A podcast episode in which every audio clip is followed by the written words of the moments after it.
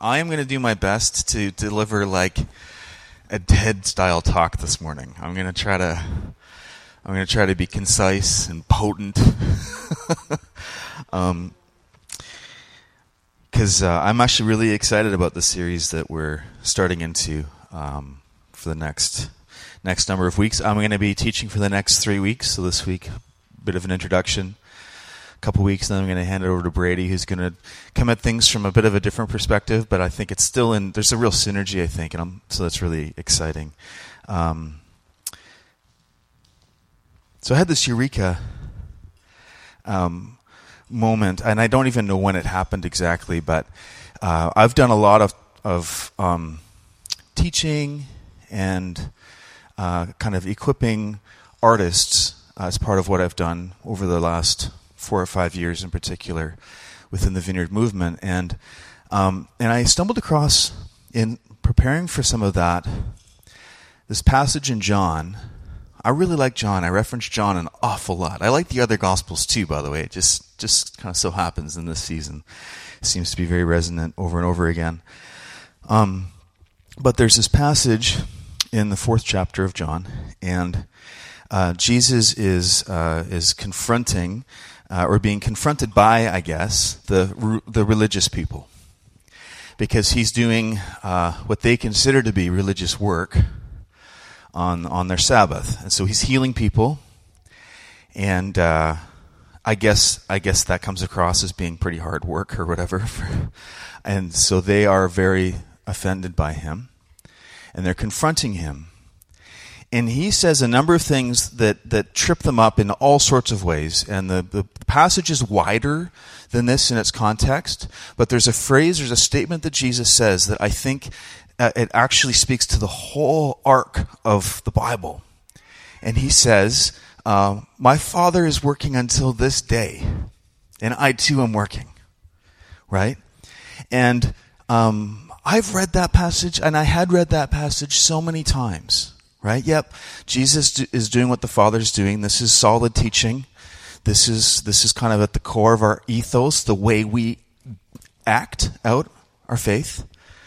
But the, the, the phraseology that Jesus used in that moment all of a sudden jumped out to me. My Father is working until this day. My Father is still working. My Father is working in the way that He's been working all along. There's a sense of continuity in Jesus' language that was new to me because I thought to myself, so, like, my basic assumption is that God did the creating work, right? Hit the Sabbath, did his rest, and then basically watched everything unravel and then initiated a saving redemption plan and went to, and went to work doing this, right? And yet, what is inferred by what Jesus is saying is that he's been doing the same thing all along.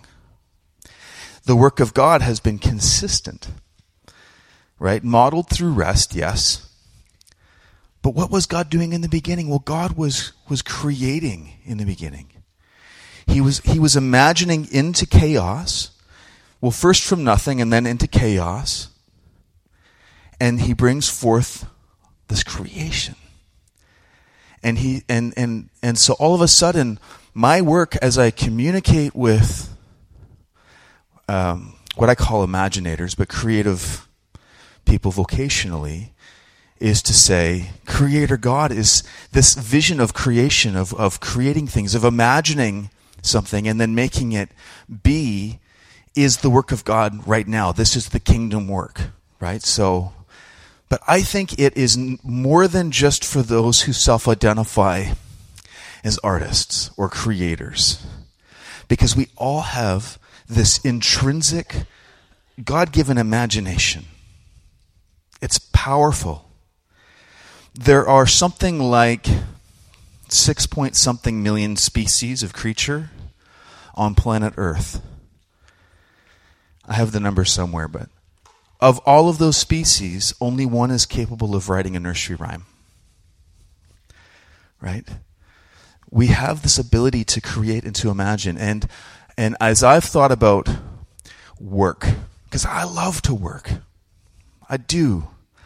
Good, meaningful work is, I, I have a hard time. I think that that's why Sabbath is, is, is such an important thing because if we find our groove, we don't want to stop. We just want to go. Um, and maybe our paid work is not that for us, but I'm convinced that the thing that's in you to do, that's actually what I start to refer to as work now. I think is what Jesus talked about when he talked about work. Um, so, of all the things we can say about the vocations or the what God does for his work, savior, judge of the world, all of those sorts of things. The underlying thing, the thing that he is first and foremost, and in the context of any other way we might imagine him working among us, is as, as a creator, as someone who comes along and imagines for us a different way of being, right? Um, and just so we have a clear sense that we share that, that that's not just a Jesus thing, but that we're invited into that same thing. In chapter 14 of, of uh, the book of John, in verses 10 and 12, it says this Don't you believe that I am in the Father and that the Father is in me? Jesus is saying. The words I say to you, I do not speak on my own authority. Rather, it is the Father living in me who is doing his work. Believe me when I say that I am in the Father and the Father is in me. Or at least believe on the evidence of the works themselves. Very truly, I tell you, whoever believes in me will do the works I have been doing, and they will do even greater things than these because I'm going to the Father. Now, we often put that passage, it's very familiar to us, and we often look at it as being like an amplifier, right? So if I have a guitar, it's a certain volume. If I plug it in, it gets louder. And so we say, wow, isn't that amazing? Jesus did all this amazing stuff, and we can do even more amazing stuff because we have this passage that's an amplifier passage, right? I'm cool with that. That's not really the emphasis that I want to speak to today. What I want to speak to is that Jesus invites us into his work, and he gives us a mode and a model and a way of being where we come alongside him and we get to work. So here's the question Do we believe that we all have work to do? And the kind of work that I mean is not the kind of work that drives us into the dust and turns us into machines and makes us part of a cog but the kind of work that brings us alive and that gets us up in the morning. Do we believe that we have jobs to do, work to do? Is there work to be done? That, that's the right answer. Uh, it, it does need to be an answer, though, that is, that is, in a sense, felt, right? It's a compelling kind of a thing, and I think you know, this is not the subject of t- this morning's talk, but hope is deeply intertwined with this question, I think. It is not meaningless. It is not your job just simply to hold out and to live as moral a life as you can until you die in the hopes that you make the cut. That is not our story. So, our hope, our sense of hope, is tied into our sense of what I would say vocation, kingdom vocation, work, a job. So, what is that? Can we get more specific in how we apply this, how we think about this? Again, Jesus says this in John. We're still, we're still in John 6. I'm jumping around. I think I'm doing justice to the text. If you want, I can shoot you out the, te- the you know, texts and you can reference and make sure that I'm not doing some violence to the context here. Um, but John uh, chapter 6, 27 and 29, Jesus says, Do not work for the food that disappears, but for the food that remains to eternal life. The food which the Son of Man will give to you, for God the Father has put a seal of approval on him. So then he said to them, uh, or they said to him rather, What must we do to accomplish the deeds God requires? Jesus replied, The deed God requires is to believe in the one who he sent. Yeah. It's amazing because it's amazingly simple.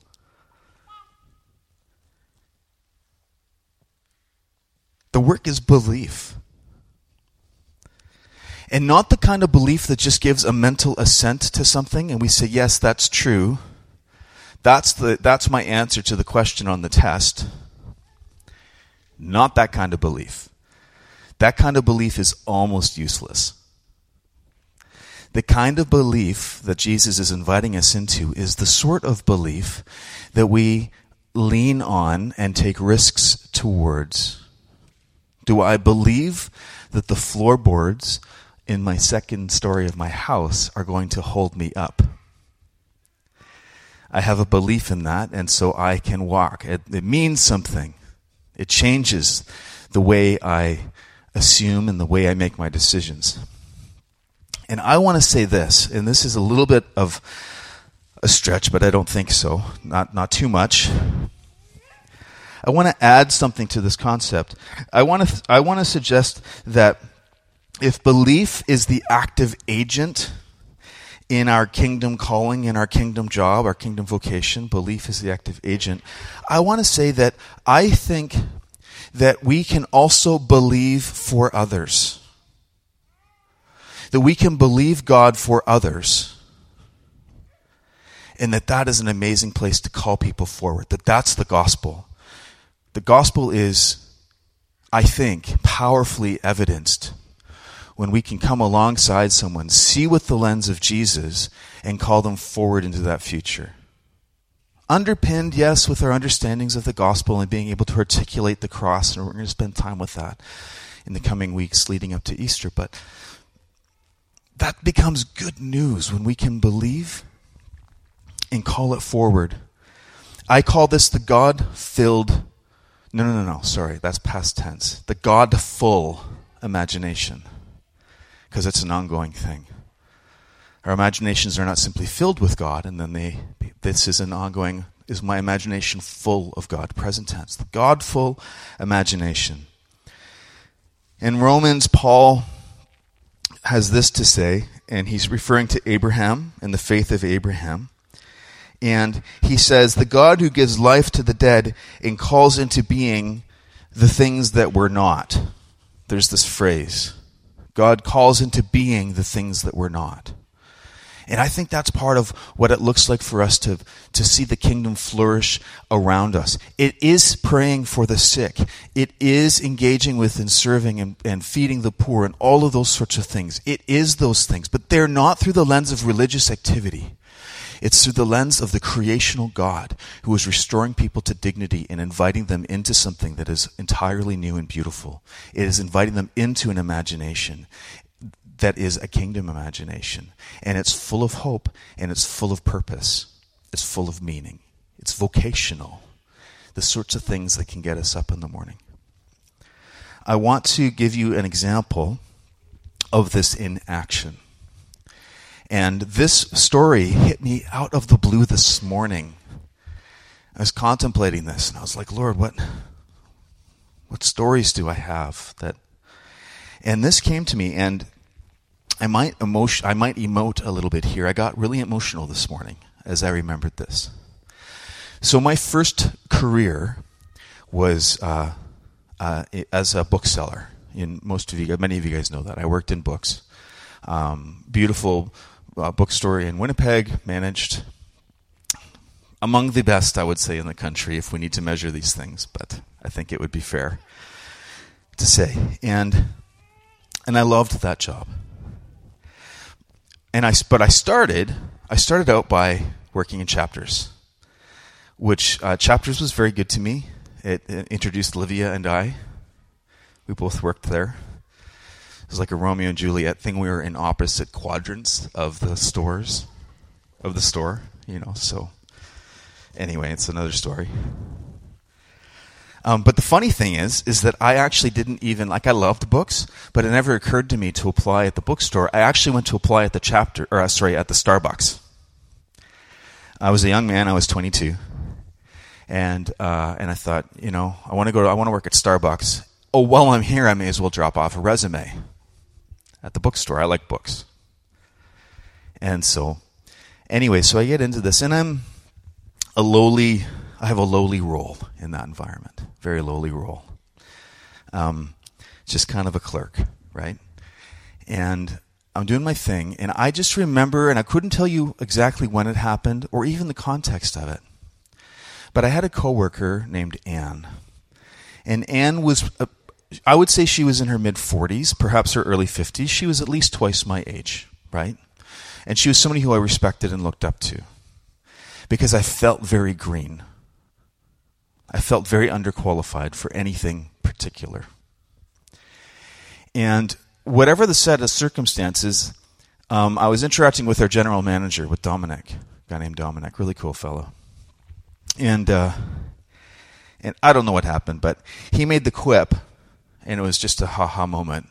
But he said, "What are you? What are you gunning for my job?" Right?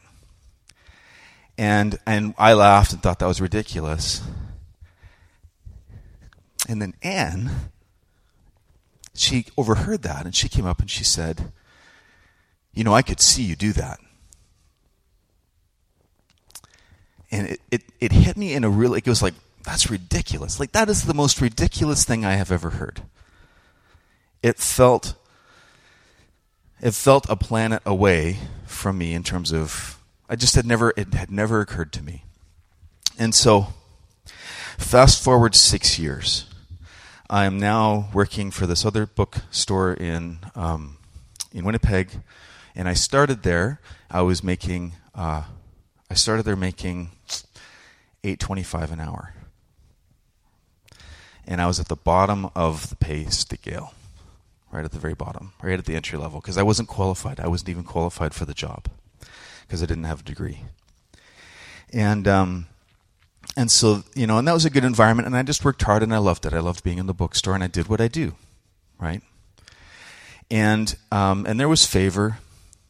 In any way, a number of years into my time there, and this would have been in and around 2005. Uh, one of the other stores that was we had a couple stores in the city. The general manager was was moving on. And I had this crazy idea that maybe I could do that job. And uh, and so I remember walking in to Holly McNally her office. She was the owner, and I felt so inadequate and ill-equipped. And I figured they probably had already filled this position, and you know, and I just felt ridiculous. But somehow, somewhere, in me was this belief that this was something that I had a capacity for and a desire to do, right? And so I walked in and I had this really sheepish kind of like, listen, I know you probably have someone already, you know, this role already filled, but I just, I thought maybe I would throw my, my name out there and see, you know, if it makes sense or whatever, you know. And she, she laughed and she said, Chris, I was just thinking about how much I'd have to pay you to bribe you to go to that store.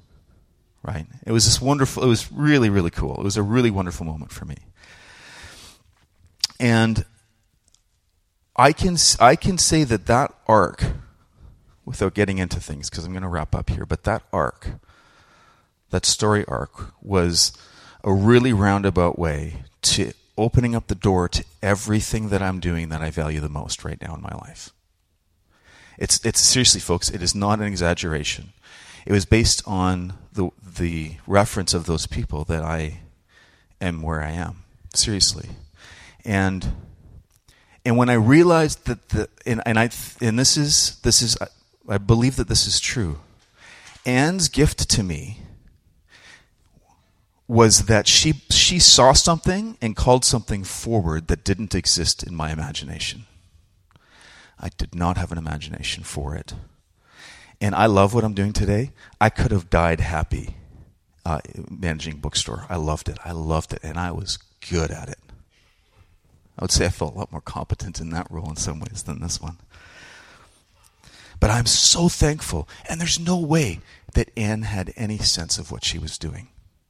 There's no way that she would correlate that moment as being a, a, a slight redirection that would literally alter the entire shape of my life to, to come. And so I and I hadn't seen it, this watershed moment this morning. I think it can be that simple. I think that the work of the kingdom can be that simple, particularly if we come with the intent and the eyes of the imagination of God. And instead of hitting somebody up with a bunch of doctrines when we see a moment, instead we call them forward into a future that we think maybe we can see for them through the lens of God's eyes.